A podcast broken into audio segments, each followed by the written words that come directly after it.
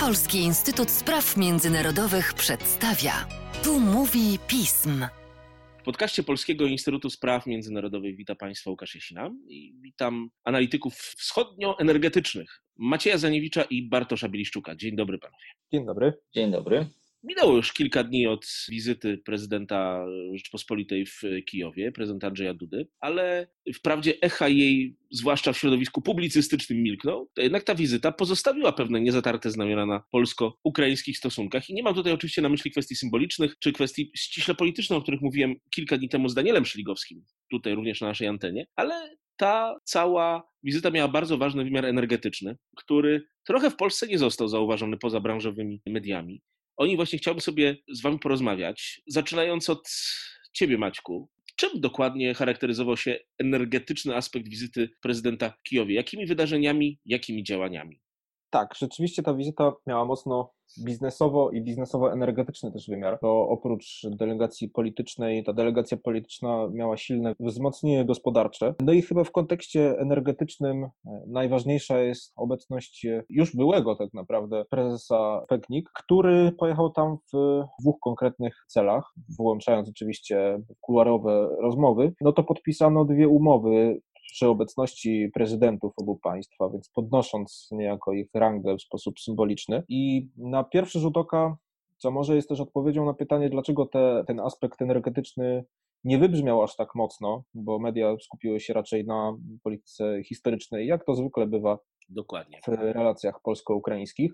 Może ten aspekt energetyczny nie wybrzmiał dlatego, że nie były to przełomowe umowy, to trzeba sobie podkreślić. To znaczy, jedna z nich, najważniejsza, to umowa o zachowaniu poufności przez PEGNIK, zawarta z Funduszem Mienia Państwowego Ukrainy, której celem jest poinformowanie, zatwierdzenie, że PEGNIK zachowa poufność, jeżeli chodzi o informacje dotyczące spółek państwowych przeznaczonych do prywatyzacji którą te informacje, które te informacje będzie przekazywała, przekazywał Fundusz Mienia Państwowego. To zostało hucznie obwieszczone przez niektórych jako początek prywatyzacji, początek polskiego udziału w prywatyzacji mienia na Ukrainie i tak i nie, dlatego że jest to tak naprawdę pierwszy krok. To wcale nie oznacza, że Pegnik już w tym momencie zaczyna wykupować majątek ukraiński, to raczej jest zapowiedź do tego i, i, pierwszy krok, który zmierza do tego, żeby spółka zaczęła, mając całe spektrum informacji, prowadzić szacunki dotyczące opłacalności tych inwestycji. Niemniej jest to umowa ważna, bo samo jej zawarcie w obecności prezydentów pokazuje, że jakieś zamiary ze strony Polski są. Pojawiły się oczywiście od razu spekulacje, czym zainteresowany byłby Pegnik. Oficjalnie czekamy jeszcze na informacje, bo tak jak wspomniałem, Pegnik nie bierze udziału jeszcze w prywatyzacji na Ukrainie. Spekulacje tutaj dotyczyły i po stronie ukraińskiej, i po stronie polskiej, zwłaszcza dwóch obszarów, czyli energetyki, zwłaszcza gazowej, mm, czyli inwestycje w elektrociepłownie na Ukrainie i z drugiej strony zaangażowanie w rynek detaliczny gazu. Ale tak jak wspomniałem, na razie nic nie wiemy i jeszcze pewnie nie jeden miesiąc poczekamy na jakieś informacje w tej sprawie. Druga umowa zaś to umowa inwestycyjna zawarta pomiędzy PEKNIK a ukraińską spółką o nieco amerykańskim rodowodzie ERU w sprawie wspólnego projektu poszukiwawczo-wydobywczego na zachodzie kraju, na złożach karpackich to jest tak naprawdę, znów, to nie jest rewolucja, bo to jest kolejny etap tej współpracy, która między spółkami rozwija się już od lat, ale jest to kolejny krok do zaangażowania Peknigów w wydobycie na Ukrainie, bo Ukraina zamierza zwiększyć wydobycie krajowe, żeby zaspokoić swoje zapotrzebowanie w gaz swoim własnym wydobyciem, tylko że nie posiada jak na razie sama do tego wystarczających możliwości i potrzebuje tutaj współpracy z zagranicznymi partnerami, w tym możliwie i Spegnik. Mądre rzeczy prawisz, Maćku, ale taka rzecz mi się tutaj w głowie pojawia. Zapytam się już o nią Bartka, który się na tym, co przyznam się Państwu, wiem, że zna. Jaka jest do tej pory, przed wizytą prezydenta Dudy i tymi umowami, rola, znaczenie PGNiG-u na Ukrainie? Czy to jest firma jakoś już na tym rynku obecna, znana? Tak, tutaj warto, warto podkreślić, że współpraca polskiego państwowego PGNiG w branży gazowej z Ukrainą, z podmiotami ukraińskimi ma miejsce już od lat. Między innymi polski terminal LNG w Świnoujściu, przez który Polska sprowadza LNG, daje dostęp również Ukrainie do dostaw skroplonego gazu, nie tylko ze Stanów Zjednoczonych, ale również z każdego innego regionu świata, z Norwegii, z Kataru czy od innych eksporterów.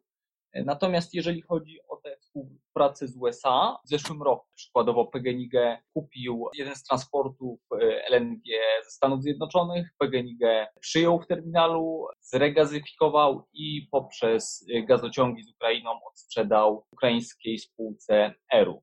I tutaj warto podkreślić, że władze ukraińskie są e, szczególnie zainteresowane możliwością współpracy właśnie w tym obszarze ze Stanami Zjednoczonymi. Mają nadzieję, że ta e, współpraca ekonomiczna pozwoli też zintensyfikować kontakty współpracę polityczną. Natomiast kontaktów czy obecności PGNiG na Ukrainie nie można sprowadzać jedynie do handlu LNG czy gazem amerykańskim. E, Maciek już wspomniał zainteresowaniu PGNiG prywatyzacją na Ukrainie, ale też polski PGNiG dostarcza swój gaz, ten, którym dysponuje na Ukrainę. W zeszłym roku pokrył ponad 10% ukraińskiego importu. Być może nie jest to, powiedzmy, nie, nie pokazuje to kluczowego znaczenia gazu sprzedawanego Polski dla, dla Ukrainy, natomiast jest to pewien trend, to znaczy ta współpraca, te kontakty są intensyfikowane i e, pomimo, że napotykają też wiele, wiele wyzwań, to e, z pewnością tutaj trend jest jasny i Polska ma szansę stać się eksporterem czy reeksporterem gazu na Ukrainę. PGNiG jest również zaangażowany e, w projekty wydobywcze ze wspomnianą spółką Eru Trading mają projekt w regionie lwowskim, a ta dalsza, dalsza współpraca jest możliwa dzięki reformom, które w ostatnich latach przeprowadziły ukraińskie władze, które implementują regulacje i rozwiązania e, podobne jak w Unii Europejskiej, o których za chwilę więcej powie, powie Maciek. Dokładnie dopowiadając to, co mówił Bartek Maćków, Reformy na Ukrainie to jest bardzo kontrowersyjny problem, też o nim wielokrotnie rozmawialiśmy. Czy Polska będzie w nich jakoś lepiej uczestniczyła poprzez inwestycje naszych firm? Z tymi reformami rzeczywiście problem nie problem. Jedną rzecz należy oddać. Te reformy są wdrażane i postęp, jeżeli spojrzymy na perspektywę od 2014 roku po Majdanie, no to postęp jest olbrzymi. Głównie tutaj chodzi oczywiście o wdrażanie e, norm związanych z czy też regulacji unijnych związanych z umową stowarzyszeniową, z częścią handlową tej umowy stowarzyszeniowej w kwestii gazu.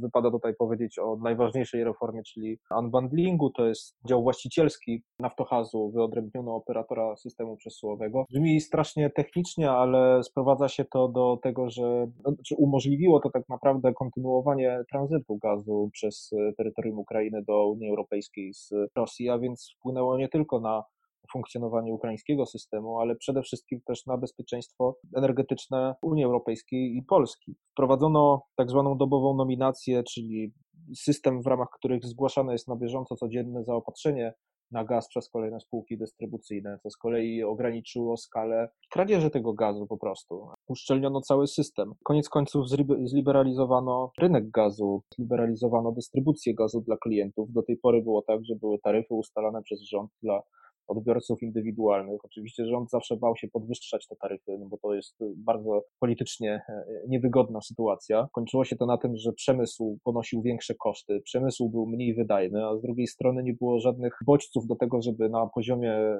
indywidualnych odbiorców i też dystrybucji wprowadzać jakieś innowacje, które miałyby na celu oszczędzanie tego gazu po prostu. No bo skoro gaz jest tani, to, to, to po co inwestować w jego oszczędzanie? Kończyło się to też olbrzymimi stratami tego surowca. Nowa reforma sprowadziła, sprowadza się tak naprawdę do urynkowienia całego systemu, gdzie o cenie będzie decydował popyt i podaż i w ramach tego systemu będzie, będą mogły inwestować też spółki prywatne, w tym i zagraniczne. No bo patrząc na spółki prywatne, no to na Ukrainie do głównych zainteresowanych niestety wciąż będą należeli oligarchowie, którzy posiadają kapitał i interes polityczny w tym, żeby inwestować nadal w tym rynku. Więc z perspektywy Ukrainy też, już odpowiadając bezpośrednio na Twoje pytanie, inwestycje zagraniczne czy to polskie, czy niemieckie, czy jakiekolwiek inne, mogą sprowadzić się do tego, że pojawi się na rynku gro, grono graczy, które jest przyzwyczajone do funkcjonowania w systemie nieskorumpowanym, w systemie rynkowym, które ma w dodatku kapitał i chce go inwestować, żeby modernizować cały system i, i korzystać z tego. Można pomyśleć sobie, że to koniec końców, skoro wszyscy zyskają, no to, to nie może być tak, że wszyscy zyskają, bo ktoś straci na tym i pewnie doprowadzi do, do wzrostu cen. Dlatego też było tak dużo przeciwników całej reformy, ale w rzeczywistości, choć oczywiście o tym, jakie będą skutki reformy, dowiemy się za rok, dwa, trzy lata, ale samo ograniczenie strat tego surowca może doprowadzić do tego, że jeżeli zobaczymy podwyżki cen gazu dla odbiorców indywidualnych, to jedynie nieznaczne, a z perspektywy gospodarki to będzie duży, duży zysk. No i koniec końców, ostatnia rzecz, o której też warto wspomnieć, to są przetargi, to znaczy wiele zrobiono dlatego, żeby mm, przestano przydzielać w niejasny e, sposób e, licencje, koncesje wydobywcze, poszukiwawczo-wydobywcze i wprowadzono między innymi system Prozorro, czyli taką internetową platformę przetargową, na której przedsiębiorca z kraju czy zagranicy może sobie wejść, zobaczyć jakie złoże jest wystawione na aukcję, koncesję na jakie złoże i wziąć w niej udział. I rzeczywiście to zaczęło funkcjonować i pierwsze przetargi się już rozstrzygnęły. Tylko, że tutaj znowu warto zaznaczyć, że no niestety, no, na Ukrainie często bywa tak, że doskonale opracowane reformy przy udziale międzynarodowych ekspertów rozbijają się często o, o, o, taką szarość dnia codziennego, tego nieco skorumpowanego. I e, nawet w tej sytuacji wykorzystywane są takie luki jak na przykład niepełne informowanie w tych przetargach, nieudostępnianie pełnej informacji na otwartej platformie, a już przekazywanie tych informacji spółkom krajowym, co skutkuje tym, że większość tych przetargów, większość tych koncesji wciąż e, przypada na spółki krajowe, które z kolei nie mają kapitału do tego, żeby rozwijać wydobycie, no i tak Ukraina się kręci w tym zamkniętym kole, gdzie spółki krajowe nie zwiększają wydobycia i ono z roku na rok nie rośnie, utrzymuje się na podobnym poziomie. I w tym kontekście myślę, że też ważna jest ta umowa o poufności zawarta z PEGNIK, no bo pokazuje ona, że jednak tymi kanałami na mocy tej, e, tego porozumienia będą przekazywane te informacje, co daje szansę na powodzenie e, inwestycji. Fajne rzeczy, Maćku, i rzeczywiście bardzo ciekawe. Bartku, ale długoterminowe perspektywy uczestnictwa Polski w, we współpracy energetycznej z Ukrainą są pozytywne czy negatywne? Odpowiadając krótko, pozytywne, chociaż jest tutaj wiele ale. O kilku z nich i problemach konkretnych reform wspomniał Maciek, jednak pomimo, pomimo tego generalny kurs taki długofalowy Ukrainy na integrację z Unią Europejską wydaje się być pewien. Na integrację rynku, zbliżenie współpracy również w innych obszarach energetyki więc trend jest korzystny, trend jest jasny, natomiast jego tempo może, może momentami nie być satysfakcjonujące. No i co wiąże się z faktem, że Ukraina wdraża te reformy? Rynek staje się coraz bardziej przejrzysty, rynek handel gazem, te relacje gospodarcze, biznesowe stają się coraz bardziej przejrzyste, ale w związku z tym coraz więcej jest również konkurencji, więc musimy się e, nastawić na to, że to wsparcie reform na Ukrainie wprawdzie otwiera nowe możliwości współpracy, ale również sprawia, że inne podmioty, inne firmy z Europy Zachodniej są zainteresowane chociażby eksportem gazu na Ukrainę i, i z tym e, trzeba się liczyć. E, również jeżeli chodzi o sam popyt na importowany gaz na Ukrainie, Tutaj e, mamy do czynienia z niewiadomą. Przy wielu okazjach ukraińscy politycy czy przedstawiciele branży zapewniali, że e, chcą dążyć do e, niezależności gazowej Ukrainy, tak żeby krajowa produkcja pokrywała cały popyt. Wydaje się to mało prawdopodobne, natomiast to jest kolejna, kolejna niewiadoma. Znaczy, jak w przyszłości będzie kształtował się popyt na importowany gaz, tym bardziej, że Ukraina z jednej strony rozwija też dość, dość dynamicznie zielone źródła energii, czyli nowe, nowe źródło generacji, ale jednocześnie też biegiem lat będzie wycofywać te naj, najstarsze elektrownie węglowe, prawdopodobnie zastępować węgiel gazem, ale również zielonymi źródłami energii, więc przyszła konsumpcja gazu, pomimo tego, że publikowane są e, nieraz dokumenty strategiczne, nie jest, nie jest do końca pewne. Pewna i tu też rodzi się pytanie o przyszłość tak zwanego miksu energetycznego, czyli udziału poszczególnych paliw źródeł energii w całkowitym e, wytwarzaniu energii na Ukrainie. również takie, mm, takie rzeczy jak zwiększenie efektywności energetycznej, czyli mniej energii jest marnowanych. Te reformy, te reformy będą nadal implementowane, w związku z czym przykładowo popyt na gaz zostanie zmniejszony. Pytanie, do jakiego stopnia zostanie to zastąpione chociażby odnawialnymi źródłami energii.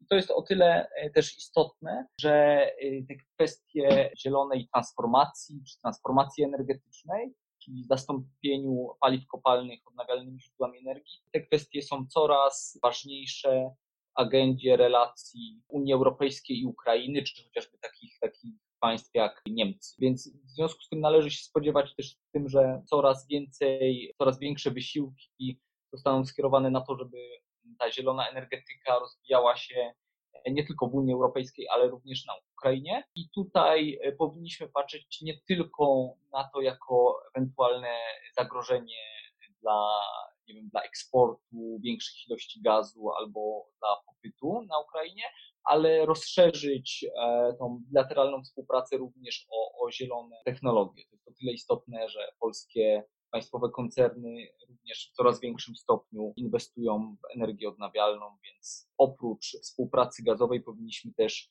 myśleć, co, co będzie dalej, jakie, jakie kwestie długoterminowe, długoterminowo mogą być istotnymi obszarami współpracy.